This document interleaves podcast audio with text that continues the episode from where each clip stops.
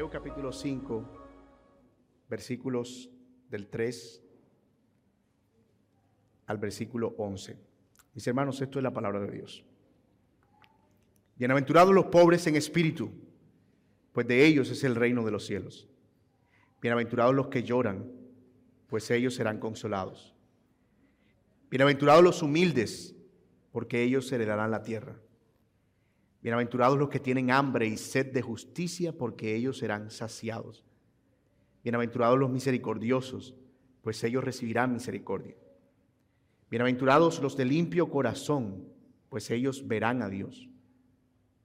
Bienaventurados aquellos que han sido perseguidos por causa de la justicia, pues de ellos es el reino de los cielos. Bienaventurados serán cuando los insulten y persigan y digan toda clase de mal contra ustedes falsamente por causa de mí. El 12 dice, regocíjense y alégrense, porque la recompensa de ustedes en los cielos es grande, porque así persiguieron a los profetas que fueron antes que ustedes.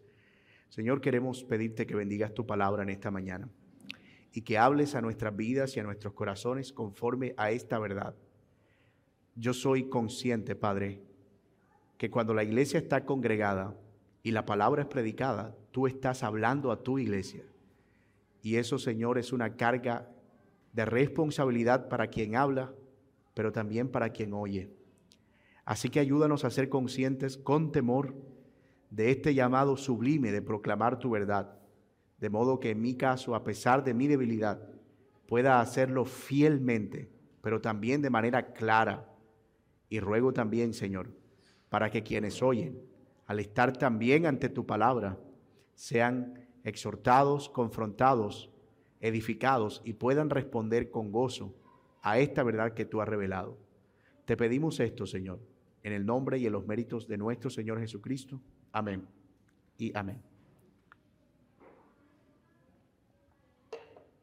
En el mes de agosto de 2021, por primera vez en Colombia se midió por medio de un análisis formal el estado de felicidad de los colombianos. No sé si alguna vez usted ha oído eso que se ha repetido como con mucho eco, al igual que la idea de que tenemos el segundo mito, el segundo himno más lindo del mundo después de la marsellesa. Todos los países del mundo dicen lo mismo.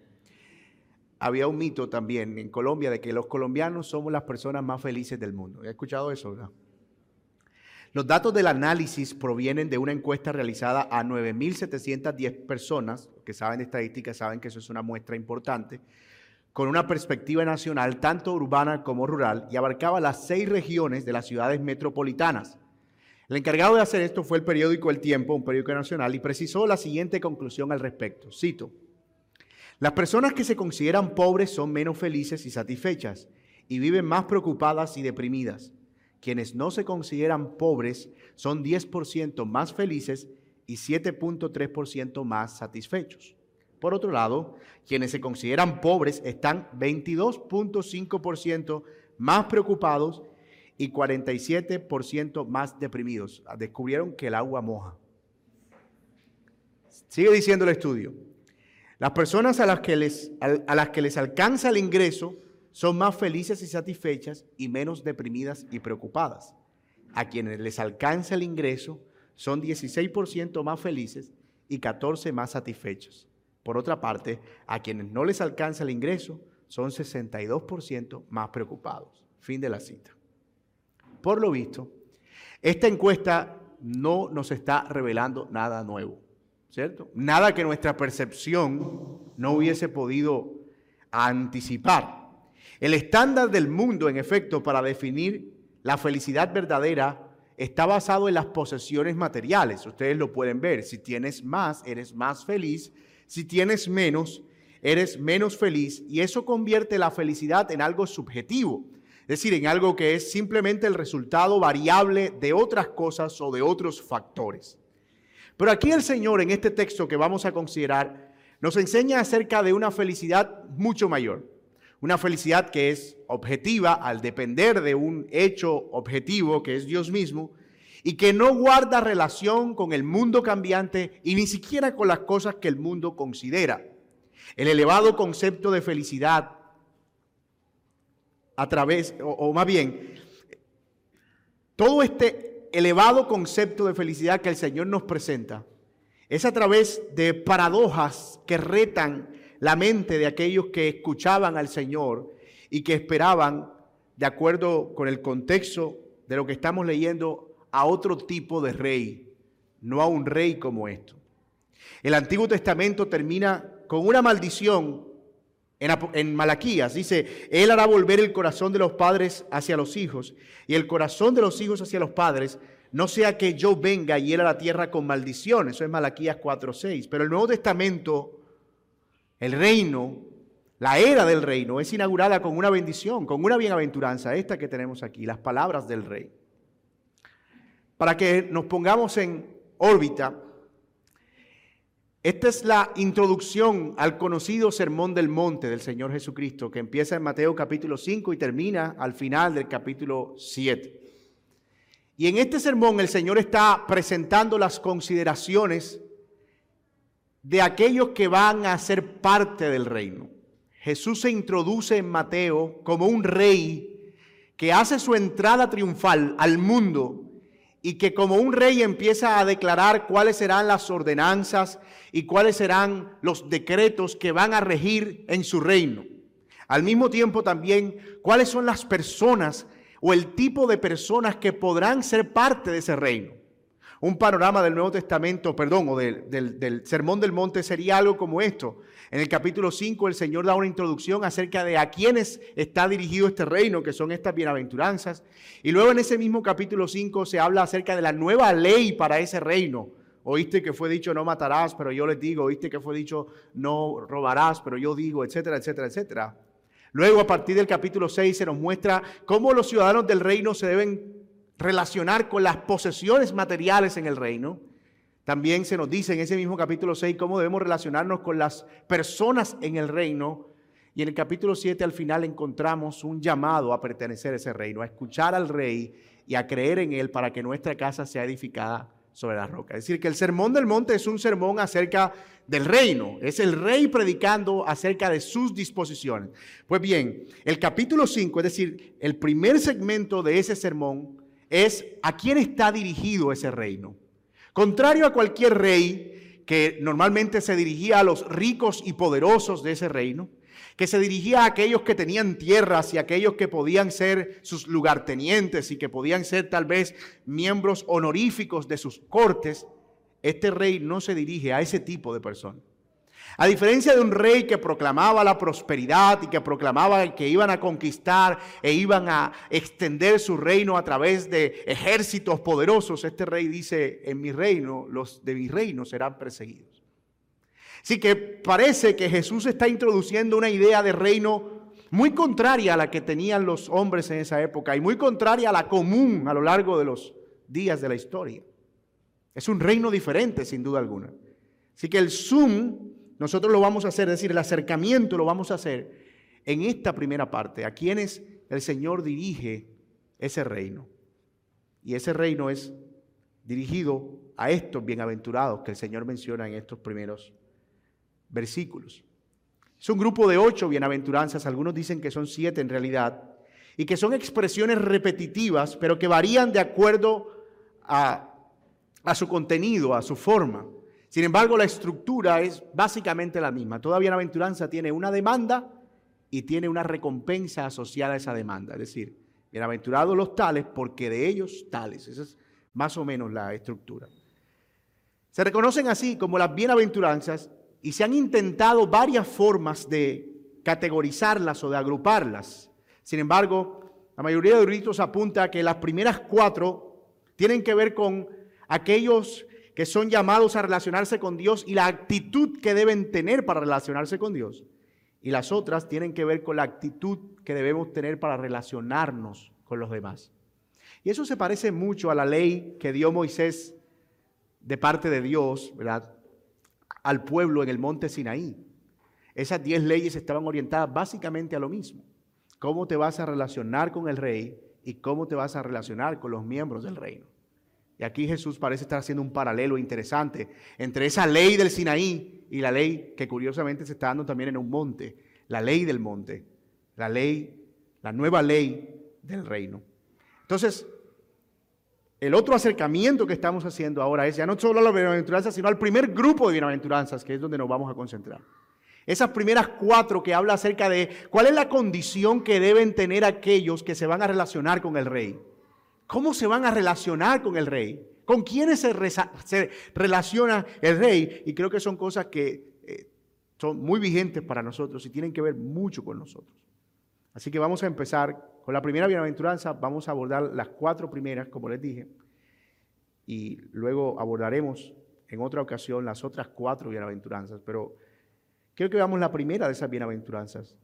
Bienaventurados los pobres, dice el versículo 3, pues de ellos es el reino de los cielos. La palabra bienaventurado proviene de una palabra griega que se traduce como feliz, pero feliz en un estado sumo, supremo. Jesús no se está refiriendo, por supuesto, a la felicidad del mundo, lo cual sería paradójico. ¿Cómo podría ser feliz un pobre? En términos mundanos. ¿Cómo podría ser feliz alguien que no tiene nada? Pero él está diciendo, felices los que son pobres en espíritu.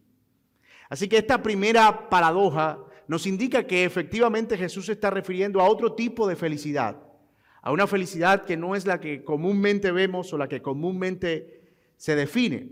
Y esa es precisamente la raíz de la enseñanza de Cristo, como lo hemos visto hasta ahora. Esta primera bienaventuranza, de hecho, se considera la base por medio de la cual las otras cobran sentido. Si bien todas ellas son un conjunto y pudieran ser estudiadas de manera independiente, vamos a ver que sutilmente la una se desprende de la otra y la otra de la otra y la otra de la otra y todas recaen en el mismo punto. Son bienaventurados aquellos pobres espiritualmente porque ellos verán la recompensa del reino de los cielos y eso vamos a tratar de probarlo a lo largo del sermón. ¿Y cuál es la demanda de esta primera bienaventuranza? Jesús no se está refiriendo aquí a la pobreza física, por supuesto. Sería un error pensar que Jesús está diciendo que el reino de los cielos es de todos aquellos que son pobres materialmente, porque eso haría que el reino dependiera de nuestras posesiones materiales y impediría que un rico pudiera entrar al reino de los cielos. Pero eso no es una cosa que nosotros vemos que se enseña en las Sagradas Escrituras. Vemos que un rico o alguien que pone la confianza en su riqueza, sí, difícilmente entrará en el reino de los cielos, pero el reino no tiene que ver nada con posesiones materiales. Lo que está diciendo aquí el Señor es que los que son pobres en espíritu recibirán el reino de los cielos. La idea está asociada a eso, a una pobreza espiritual. Y esto no es un concepto, digamos, nuevo en las palabras del Señor Jesucristo. Es un concepto que ya se venía manejando desde el Antiguo Testamento. En el Salmo 36, David se refiere a esa pobreza espiritual cuando dice, este pobre clamó y le oyó el Señor y lo libró de todas sus angustias. También dice David, aunque afligido yo y necesitado, el Señor pensará en mí, mi ayuda y mi libertador eres tú, Dios mío, no te tardes. Ese es el Salmo 40, 17. Incluso el profeta Isaías también en Isaías 41, 17 dice, los afligidos y menesterosos buscan las aguas y no las, y, no las hay, seca estás de sed su lengua. Yo, el Señor, los oiré, yo, el Dios de Israel, no los desampararé. Así que esta pobreza de espíritu es más una condición del alma. Estoy muy seguro también que ustedes pueden estar familiarizados con este término y asociarlo a otra cosa, como cuando nosotros vemos a una persona como que le importa la vida, como que no, mira, tú por qué no, no, no estoy trabajando, ¿por qué no? Porque nadie me va a recibir la hoja de vida. Entonces, oye, fulano es como pobre de espíritu. Pero eso no lo vemos como una virtud. entiende más o menos a qué me refiero, ¿verdad? Como que esa actitud a veces como pesimista de la vida. Oye, fulano es como pobre de espíritu, decimos. Eh, para referirnos como alguien sin iniciativa. Pero no, no, tampoco es a eso a lo que se está refiriendo el Señor. Es una pobreza del alma o a un reconocimiento de una necesidad, de una carencia espiritual en el alma. Es a eso a lo que se refiere el texto. Él está retomando el Señor Jesucristo ese concepto de pobreza espiritual del Antiguo Testamento y lo presenta como una característica fundamental de aquellos que han de pertenecer al reino. Jesús se está refiriendo, usando un término más espurgiano, a la bancarrota espiritual, a reconocer nuestra quiebra espiritual, a reconocer nuestro fracaso espiritual en términos más concretos. los que entienden que son indignos e inmerecedores del favor de Dios. Esa es la pobreza espiritual. La verdadera salvación parte del el reconocimiento de que nosotros espiritualmente no tenemos nada que ofrecer, que estamos completamente desprovistos y desamparados de toda clase de bien y que necesitamos socorro, hablando en términos espirituales. Desde los días del humanismo se empezó a elevar este concepto de que el hombre es el centro de toda la existencia y que el hombre en realidad no está arruinado del todo, como se enseñó en la Edad Media, y que necesitaba de un rescate, sino que el hombre solo necesitaba unos cuantos ajustes y unas mejoras. Lo cierto es que a la luz de la palabra de Dios, la descripción que se hace de nosotros es que estamos completamente muertos en nuestros delitos y pecados que todo designio de nuestros pensamientos, incluso cuando hacemos buenas obras, está permeado, manchado por la naturaleza caída. Porque cuando hacemos una buena obra, ¿qué es lo que queremos? Que nos alaben por esa buena obra. Entonces todo aquello que hicimos se convirtió en pecado. Porque ni siquiera eso somos capaces de producir bien por nuestra propia iniciativa. Y esto es contrario al orgullo y a ese humanismo o a esa autosuficiencia mundana. Las personas orgullosas viven convencidas de que no necesitan a Dios, de que ellos están completos, de que están llenos. Y algunos te dicen, la iglesia y el Evangelio es para los que están en la cárcel, para los que son criminales, para los que los abandonó la mamá y nunca superaron eso. Eso es para los pandilleros, para la gente que tiene que, que tiene que dar un testimonio, pero yo no tengo que dar un testimonio de nada, yo estoy completo, estoy bien.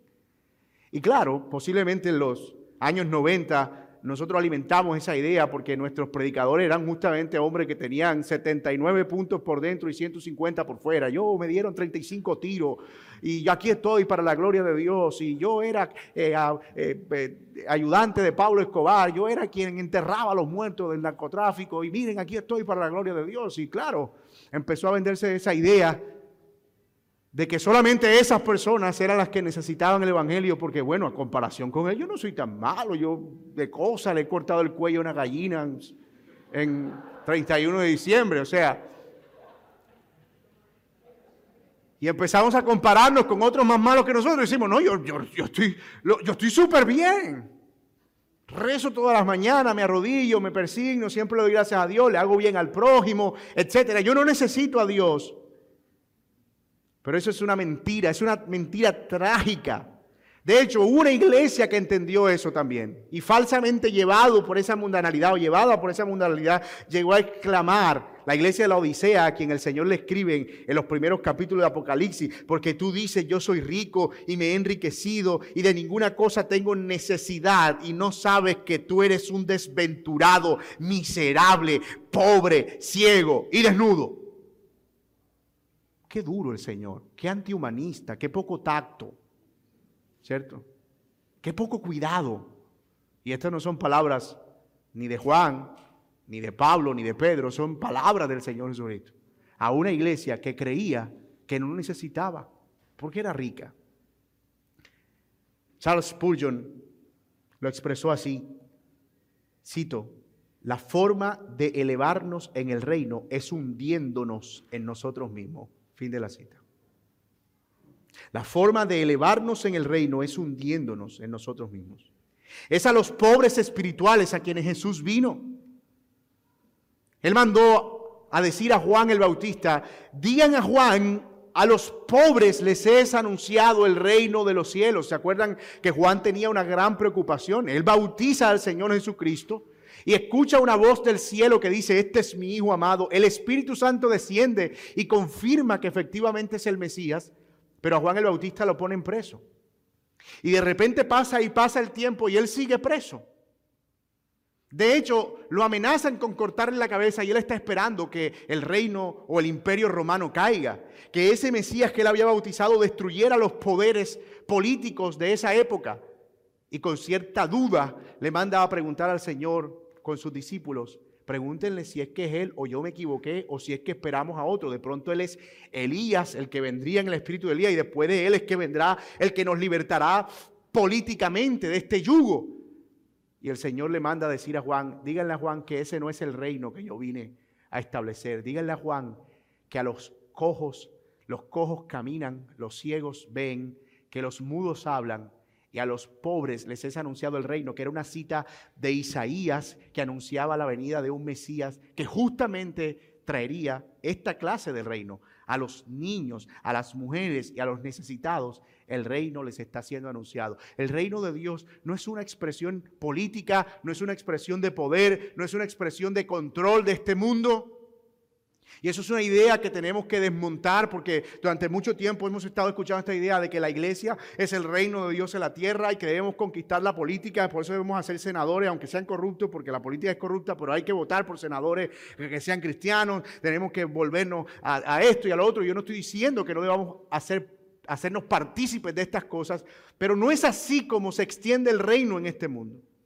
No ese es el propósito del reino en este mundo. Es otro reino al que el Señor se refiere. La entrada al reino comienza entonces con el reconocimiento de nuestra propia miseria espiritual. Y yo sé que esos términos no nos gustan mucho, pobre, desventurado, mísero, porque en el fondo nos pellizcan. Ay, no, yo no soy así. Llevo toda la vida tratando de decirme a mí mismo que soy un bendecido, un prosperado, un victorioso, un hijo de Dios, un hijo del rey. ¿Y cómo vienes ahora a decirme a mí que soy un pobre, desventurado, que estoy en miseria espiritual? Es que ahí es donde comienza la verdadera exaltación. ¿Y cuál es la promesa? De ellos es el reino de los cielos. La recompensa para los pobres en espíritu no es más que el reino de los cielos, ni más ni menos, el reino de los cielos. Notemos que la promesa no es futura, no es de ellos será el reino de los cielos, es de ellos es el reino de los cielos. Sin efecto, aunque las bendiciones plenas del reino vendrán cuando el Señor venga por segunda vez, nosotros ahora podemos disfrutar de los beneficios de ese reino que involucran el perdón, la bendición del Señor, la gracia de Cristo, el perdón de nuestros pecados, la misericordia, la iglesia, el poder reunirnos, el poder cantar todos esos beneficios del reino nosotros podemos disfrutarlos ahora, pero como dije, se manifestarán de manera mucho más plena sin relación con el pecado cuando Él venga por segunda vez. No es que tenemos que ser pobres en espíritu ahora para ver si al final nosotros reclamamos la recompensa. No, es que entramos al reino por medio de Cristo a través de esa promesa espiritual y caminamos hacia la expresión definitiva de ese reino cuando el Señor venga por segunda vez. Así que Noten que la primera declaración del Señor Jesucristo acerca de quiénes son los que pertenecen al reino parece bastante dramática, paradójica, controversial. Póngase en el lugar de la audiencia del Señor Jesucristo.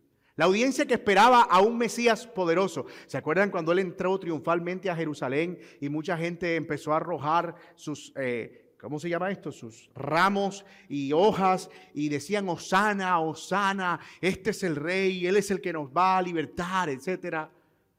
Y luego, una semana después, lo estaban crucificando. Ni siquiera una semana después, unos días después lo estaban crucificando. Porque el mundo espera eso. Pero este no es el reino del, del que Jesús está hablando. Así que esa es la primera bienaventuranza. Inmediatamente el Señor continúa. Bienaventurados los que lloran, porque ellos serán consolados. Y esa es la segunda bienaventuranza con la que nos encontramos. Y es una paradoja, y ya he citado esta palabra tres veces, o la he dicho tres veces. Una paradoja es un dicho que parece contrario a la lógica, que parece como que no, pero que por alguna razón sucede. Eso no, cuando tú dices, yo soy fuerte siendo débil, eso es una paradoja. Pues bueno, esto que el Señor está diciendo aquí, bienaventurados los que lloran, es una paradoja. Él está diciendo, felices los infelices. Felices los que lloran. Bienaventurados los que lloran. Una persona puede sentirse pobre espiritualmente, pero llegar hasta ahí. Reconocer su condición y quedarse ahí. Las lágrimas son el complemento de la pobreza espiritual. Por eso les decía que hay una relación entre una bienaventuranza y la otra, no son dichos sueltos. Y por eso decíamos también que la pobreza espiritual era como la bienaventuranza sobre la cual se desprenden las otras. Cuando reconocemos que somos pobres espiritualmente, entonces el resultado de eso es que lloramos en amargura por esa necesidad. Y entonces viene el consuelo. Esa es la idea del Señor. Y este llorar no se refiere a alguien que se aflige porque un familiar murió. Pudiéramos caer en la tentación de ofrecerle este pasaje a alguien que perdió un ser querido. Y está bien, siempre hay que ser sensibles. O sea, no vamos a ir donde alguien que perdió un ser querido. Mira, yo no sé dónde esté tu familiar, pero lo que sea, lo importante es que tú estés aquí y tienes que arrepentirte. Eh, no vamos a ir así, ¿verdad? Siempre uno tiene que ir con, con, algo que decir. Y si usted es como yo, eso, siempre es difícil. Uno siempre abraza y como que, ah, ah, mucho. Yo quiero que sepa que estoy aquí para ti. Pero uno no tiene palabra porque uno dice, ¿cómo puedo consolar a esta persona? Entonces podemos caer en la tentación de ir, oh, mira, la Biblia dice, bienaventurados los que lloran porque ellos serán consolados. Y sí, parece como que encaja, pero este texto no está hablando acerca de la gente que llora de tristeza o que está llorando por algún tipo de aflicción terrena. Es un lloro producido por algo más. Es un lloro producido por una condición son lágrimas de arrepentimiento por, por nuestra condición, pero también lágrimas de deseo por el rescate del Señor. Son como el llanto de un niño que desea el consuelo de su padre. Usted sabe que los niños pueden llorar por dolor o pueden llorar por temor, pero la mayoría de veces los niños lloran por una necesidad de consuelo simplemente. Por lo que significa el vínculo afectivo de tener a mami ahí. Y el llanto es un reclamo de eso. Es un reclamo de consuelo. Y me temo que el mal de muchos cristianos hoy es que se están riendo demasiado. Y no me malinterprete. Yo soy un evangelista del gozo. O sea, si hay alguna cosa que a mí me encanta proclamar es que nosotros debemos ser cristianos gozosos. Pero yo me temo que el cristianismo de hoy en día está tan preocupado por evitar el verdadero dolor del alma que nos ha puesto la máscara de vivir todo el tiempo bendecido, prosperado y en victoria. Porque se nos ha dicho que es prohibido quebrantarnos y llorar. Yo no estoy contra el gozo y contra disfrutar las amistades o la familia, o contra reírnos y compartir y estar en familia y tener un, un holgorio y festejo y contra compartir con unos con otros. Pero cuando eso es todo lo que tenemos, estamos lejos del verdadero carácter cristiano. Hace un tiempo vi el video de varios predicadores en una taniba ministrando a unas personas y lo que hacían las personas era reírse y reírse y reírse y reírse y reírse y se doblaban y se revolcaban y era un espectáculo de risa. Uno no sabía si estaban haciendo de payasos, si estaban borrachos. Y yo lo que pensé fue, no debería más bien lamentarse y llorar, porque no hay una Biblia en el centro siquiera de su púlpito, porque no están escuchando la palabra de Dios, no debería más bien sentir dolor porque la Biblia no está siendo predicada. Pablo habló de esa tristeza y de ese llanto en 2 Corintios 7:10 cuando dijo, porque la tristeza que es conforme a la voluntad de Dios produce un arrepentimiento que conduce a la salvación sin dejar pesar, pero la tristeza del mundo produce muerte. Es decir, hay una tristeza según el mundo y hay una tristeza según Dios que produce vida, que nos lleva al Señor. Una tristeza buena, un llanto bueno en el buen sentido de la palabra. Y ese es el punto aquí. Y no nos estamos refiriendo justamente otra vez a llora eh, según el mundo. Alguien que llora porque perdió su carro, porque no pasó el examen de la universidad, porque rompió una relación sentimental, eso no produce nada. Desahogo. Y está bien.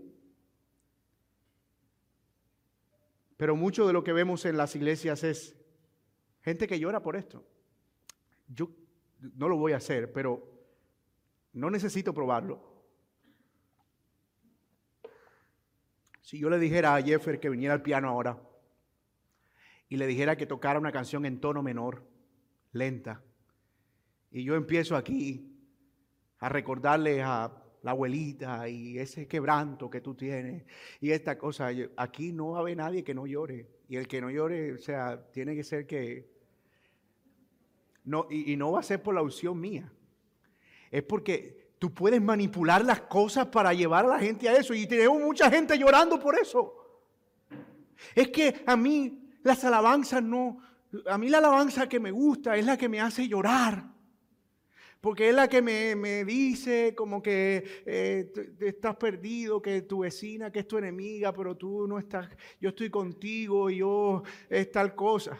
Yo entiendo esta tendencia ahora, esto es paréntesis, de andar inventando un enemigo en todas partes. O sea, yo escucho la prédica, es que el enemigo que está contra ti, es que el que murmura contra ti. pero están viendo que todo el tiempo todo el mundo está contra ellos. O sea, es como que una idea como de que uno tiene a todo el mundo en contra y tranquilo que los que te envidian y los que, tú, eh, los que critican tu, tu gloria no vieron tu desierto y que... Un montón de cosas que al final, hermano, lo que hacen es alimentar y alimentar y alimentar el ego de los que escuchan, que de por sí nosotros ya solitos batallamos con nuestro orgullo. Ahora imagínate cuando nos inflan y nos inflan y nos inflan.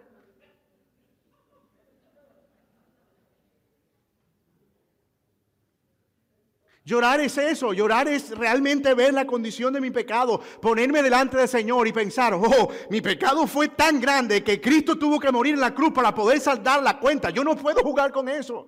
Yo no tengo otra razón para llorar que no sea eso. No tengo otra razón para quebrantarme que no sea realmente ser consciente de mi condición. A eso me refiero cuando digo que tal vez nuestro problema es que estamos riendo demasiado, que estamos llorando poco. ¿Cuándo fue, mi hermano, la última vez que tú lloraste realmente por un pecado? Que fuiste ante el Señor para doblar tu rodilla y decir, Señor, yo estoy aquí porque necesito de ti, porque necesito tu gracia, porque yo no puedo seguir así. Señor, si tú no vienes a consolarme, Señor, yo no sé qué va a ser de mí. ¿Cuándo fue esa última vez? Si usted ve su pecado, o yo veo mi pecado y mi miseria espiritual, y lloro, eso produce arrepentimiento. Y ese arrepentimiento me lleva al consuelo. Porque encuentro que en la cruz está lo necesario para saber que la deuda ha sido saldada. Ese es el llanto y el quebranto al que Jesús se refiere. Bienaventurados los que lloran como consecuencia de su pobreza espiritual. Bienaventurados los que se quebrantan como resultado de su pobreza espiritual. Otra pregunta. Cuando pecas, ¿qué sientes? ¿Cuál es la sensación que viene cuando sabes que has ofendido a Dios? Basta leer el Salmo 38 y el Salmo 51 para ver la gran amargura y dolor que embargó a David a causa de su pecado. Él dijo, pero yo estoy a punto de caer y mi dolor está delante de mí continuamente, por tanto confesaré mi maldad. Allí está, dolor por el pecado que conduce al arrepentimiento y me contristaré por mi pecado. Salmo 38, 17 al 18. Pero aquí no estamos para promover una vida amargada. Porque gracias al Señor la recompensa de aquellos que lloran es el consuelo. Bienaventurados los que lloran, porque ellos serán consolados. Si el Padre nos ama, el Padre entiende cuando lloramos y el Padre nos consuela en medio de nuestro llanto. Los que lloran su arrepentimiento recibirán consuelo en el perdón y en la obra del Espíritu, el consolador. En Él, en el Señor está nuestro consuelo. De nuevo, hay un sentido en el que seremos plenamente consolados en el futuro. Aquí posiblemente nuestro consuelo sea temporal y luego tendremos que ir otra vez y luego tendremos que ir otra vez y es lo que hacemos, en eso consiste la vida cristiana, pero un día el consuelo se acabará, Él enjugará toda lágrima de nuestros ojos y entonces ya nunca más habrá llanto, nunca más. Apocalipsis 21:4. Toda tristeza se acabará. La tristeza del mundo y la tristeza que es según Dios, porque no habrá pecado. Pero aquí y ahora también podemos experimentar su consuelo en la restauración y el gozo que el perdón produce. Claro que sí. Continúa nuestro texto. Bienaventurados los humildes, porque ellos heredarán la tierra. Y otra vez, no pierdan de vista la relación que les dije que probaríamos en principio. Bienaventurados los pobres en espíritu. Esa pobreza nos lleva a llorar amargamente nuestro pecado que nos conduce a consuelo. Pero ¿cuál es el resultado de eso? Una vida de humildad. De humildad. Es una condición humilde lo que viene como resultado. Bienaventurados los humildes, porque ellos recibirán la tierra. Quiero que vean, entre otras cosas, que las recompensas que se, prometen, se prometen perdón, son una y la misma. Recibirán el, reino de Dios, ellos heredarán la tierra, e, de ellos es el reino de los cielos. Es decir, la recompensa es exactamente la misma. Aquí estamos frente a un uso que hacen los judíos de, de la poesía, que es esa poesía de contraste, entonces ellos dejan fijo, por así decirlo, la verdad, la segunda declaración en todos los versículos y solamente van agregándole eh, significado a la primera línea, por así decirlo, que en este caso es un significado progresivo. Bienaventurados los pobres en espíritu, bienaventurados los que lloran, bienaventurados los humildes. Y tú pudieras tomar las segundas líneas y concluir que en realidad son la misma cosa. Eso es un estilo de poesía hebrea o muy judía y es de todos ellos es el reino de los cielos. Esa es como la gran conclusión. No deberíamos empezar a buscar misteriosamente qué significa heredar la tierra, qué significa de ellos es el reino, porque en realidad la idea es en el fondo la misma.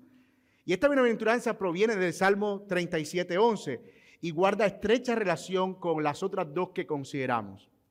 Otra vez, una vez nosotros vemos nuestra bancarrota espiritual, nuestra promesa y lloramos nuestro arrepentimiento lo que viene es una actitud humilde ante Dios. Y eso es lo que traduce la palabra en el original humildad. Esa humildad está basada precisamente en el concepto que tengo de mí y en cuán consciente soy de mi condición. Entiendo que no soy merecedor de nada, entonces tampoco tengo que gloriarme de nada. La mansedumbre también está asociada a un espíritu tranquilo y sosegado. Mírenlo ahí. Bienaventurados los mansos, los humildes. Esa actitud mansa es eso, un espíritu tranquilo y sosegado. Es el carácter del rey. Jesús dijo de sí mismo, aprendan de mí que yo soy qué? Manso y humilde de corazón. Y nosotros debemos aprender de él. Él nunca devolvió mal por mal. Y las veces que se enojó, fue a causa de un vivo celo por la casa de Dios sin que eso se constituyera en pecado. En la práctica, muchas veces nos olvidamos de este llamado a la mansedumbre.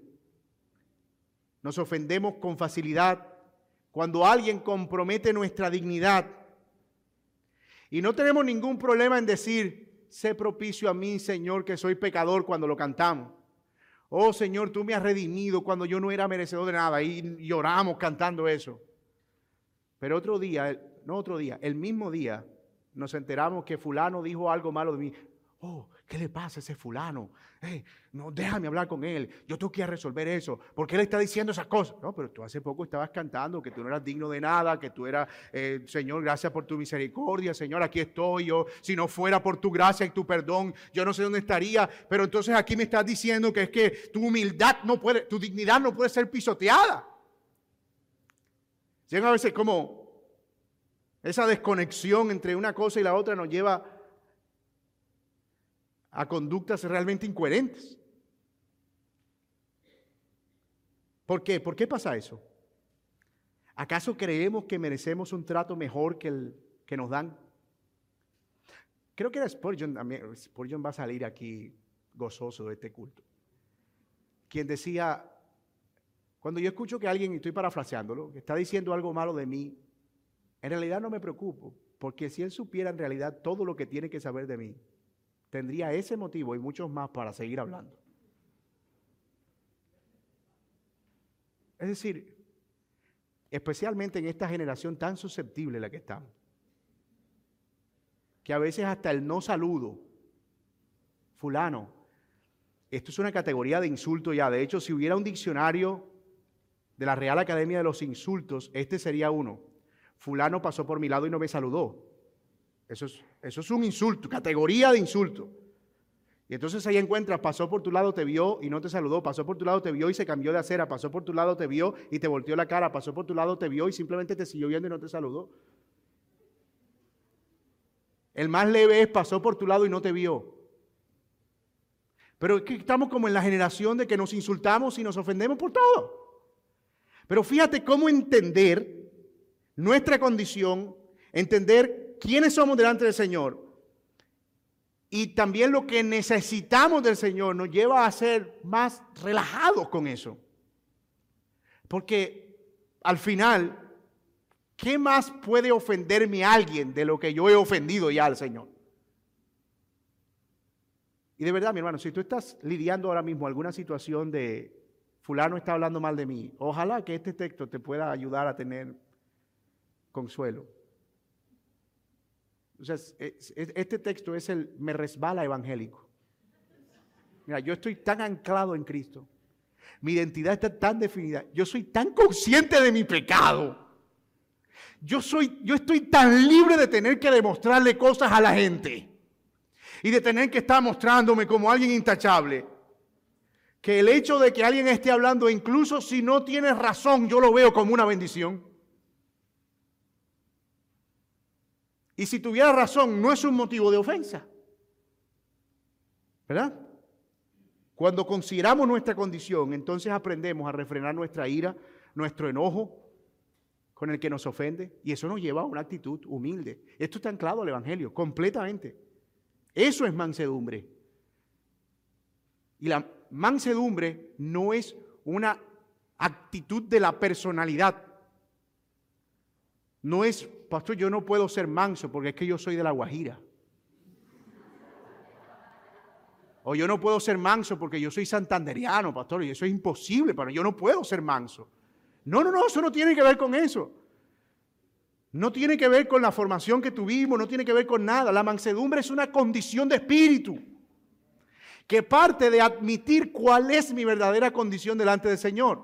Lo que me hace responder correctamente a las ofensas del otro. Y cuando yo respondo correctamente a las ofensas del otro, ¿cuál es mi actitud resultante? Humildad, mansedumbre. ¿Lo pueden ver? Dios resiste al altivo, pero al humilde lo mira de cerca, dice Santiago 4:6. Bienaventurados los mansos. Los hijos del reino son caracterizados por esa mansedumbre. A ellos está orientado el reino. Y finalmente, la promesa aquí. Ellos recibirán la tierra por heredad, ya lo dijimos. Esto está relacionado con las otras tres, que es exactamente lo mismo, es heredar el reino de los cielos, es ser parte del reino de los cielos, es gozar de la bendición del Señor. Y la última bienaventuranza que veremos está en el versículo 6. Bienaventurados los que tienen hambre y sed de justicia. Estamos de acuerdo que ninguna otra necesidad en el ser humano es tan apremiante como la sed o el hambre. Todos hemos tenido sed en algún momento que no puede ser saciada o hambre que no puede ser saciada. Estamos de acuerdo que tal vez la hambre uno le da otro, el hambre no le da otro manejo. El hambre uno puede declararse en ayuno y de pronto puede ir a, espiritualizar la cosa, pero la sed. Hmm. La sed, no, tú no puedes. ¿Cómo haces? Y Jesús usa precisamente esas dos figuras para hablar de la bienaventuranza de los que anhelan con tal fervor la justicia. ¿Y a qué se refiere la justicia aquí? Algunos sugieren en términos específicos que se refiere a conformarse a la ley de Dios. Sea, ser justos de acuerdo con la ley de Dios. Algo así como, bienaventurados los que tienen hambre y sed de ser justos. Por otro lado, algunos sugieren que puede referirse a, bienaventurados los que tienen hambre y sed de que un día se haga justicia, de que el malo sea castigado.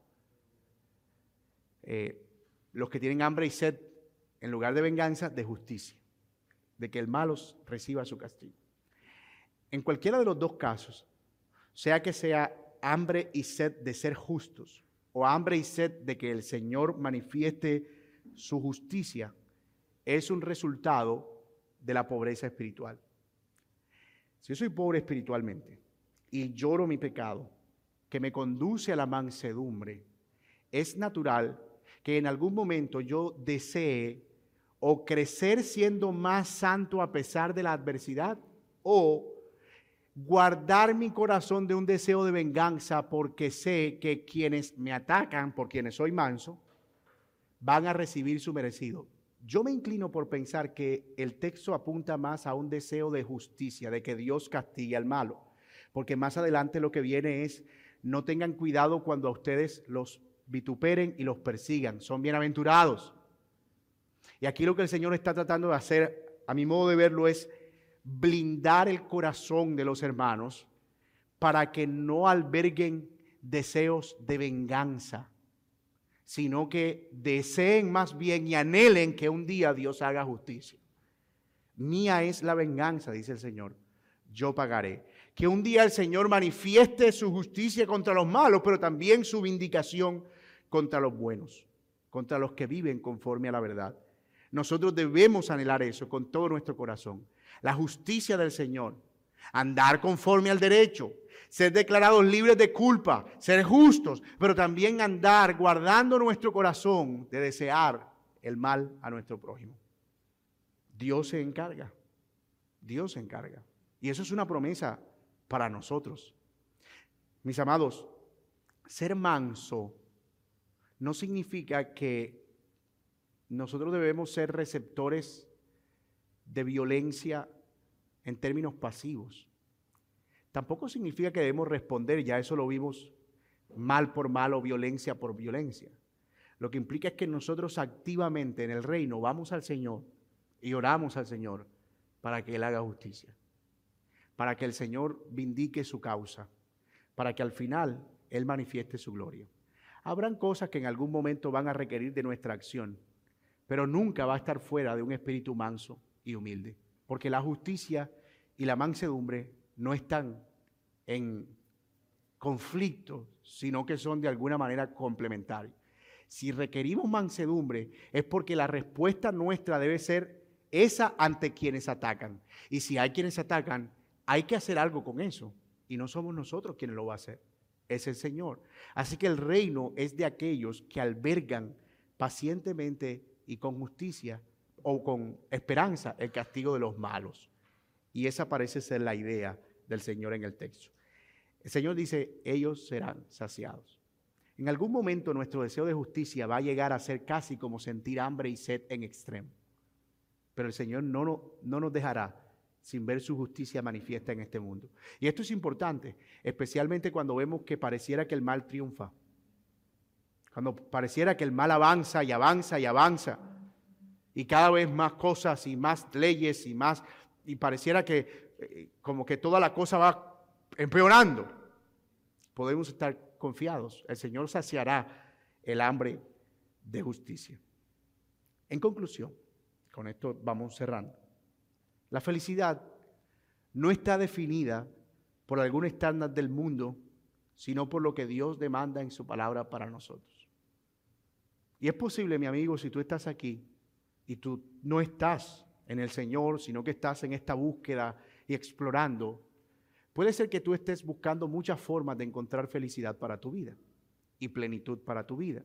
Y tal vez luchando, tratando de encontrar el camino hacia esa felicidad. Un buen trabajo, el éxito personal, desarrollar un emprendimiento, encontrar una buena pareja con la cual pasar tu vida o apuntando el baloto a ver si de pronto la cosa viene por el azar. La mala noticia de todo esto es, ninguna de esas cosas te va a conducir a la verdadera felicidad. Porque la verdadera felicidad solamente está en aquellos que se acercan al Señor, en Cristo Jesús. Y está asociada no a la altivez, sino a la pobreza de espíritu. No al necesariamente estar riéndonos y gozándonos y mostrándole en Facebook y en redes sociales a todo el mundo que somos personas felices, sino en llorar nuestro pecado. No está en andar peleando con todo el mundo y tratando de imponer nuestra imagen y nuestra dignidad a todos, sino en ser mansos y humildes. Y no está en tratando de resolver las cosas por nuestra propia mano, sino confiando en que el Señor tiene control de todas las cosas y Él al final le da a cada uno según sus obras. Ese es el secreto de la verdadera felicidad. Ese es el secreto. Ni el dinero, ni las posesiones, ni la aparente felicidad o la máscara de alegría que pongo hacia afuera ni el hecho de sentir que, o de imponer mi dignidad o mi reputación, ni tampoco el hacer justicia por mi propia mano, sino paradójicamente todo lo opuesto. Y gracias a Dios que el Señor hizo las cosas así, porque esto no puede ser entendido a menos que Él obre nuestro corazón. Nosotros no pudiéramos creer esto y vivir esto a menos que el Señor obre nuestro corazón. La lógica del mundo me dice a mí que yo no puedo ser feliz siendo pobre espiritualmente. Que no puedo ser feliz si siento que alguien debe pagar la culpa de mi pecado. Que no puedo ser feliz si no me vengo por mi propia mano y pongo mi nombre en alto. El Señor está diciendo, sí, puede ser feliz. Y puede ser plenamente feliz, porque esa plenitud proviene de Él. Es a esos a quienes está siendo anunciado el reino de los cielos. Mis amados, que el Señor nos ayude justamente a poder ver eso en nuestra vida. Y si en alguna de estas áreas tú sientes que estás batallando y hay un área en la que tú dices, yo quiero crecer en eso, creo que yo necesito ser más consciente de mi pobreza espiritual, creo que necesito llorar más por mi pecado, anhelar más el consuelo del Señor, creo que necesito trabajar en mi mansedumbre, mis respuestas son demasiado airosas, y eso puede estar revelando una condición de orgullo en mi corazón. O creo que debo trabajar en mi deseo de tomar siempre justicia por mi propia mano. No. Si esa es tu batalla, el Señor es el camino. Así que mis hermanos, tanto a quienes no conocen a Cristo como para quienes ya lo conocemos, el camino es exactamente el mismo. Correr al Señor. Oremos, que el Señor nos ayude. Padre, gracias Señor por traernos a esta verdad que tu palabra muchas veces es confrontadora.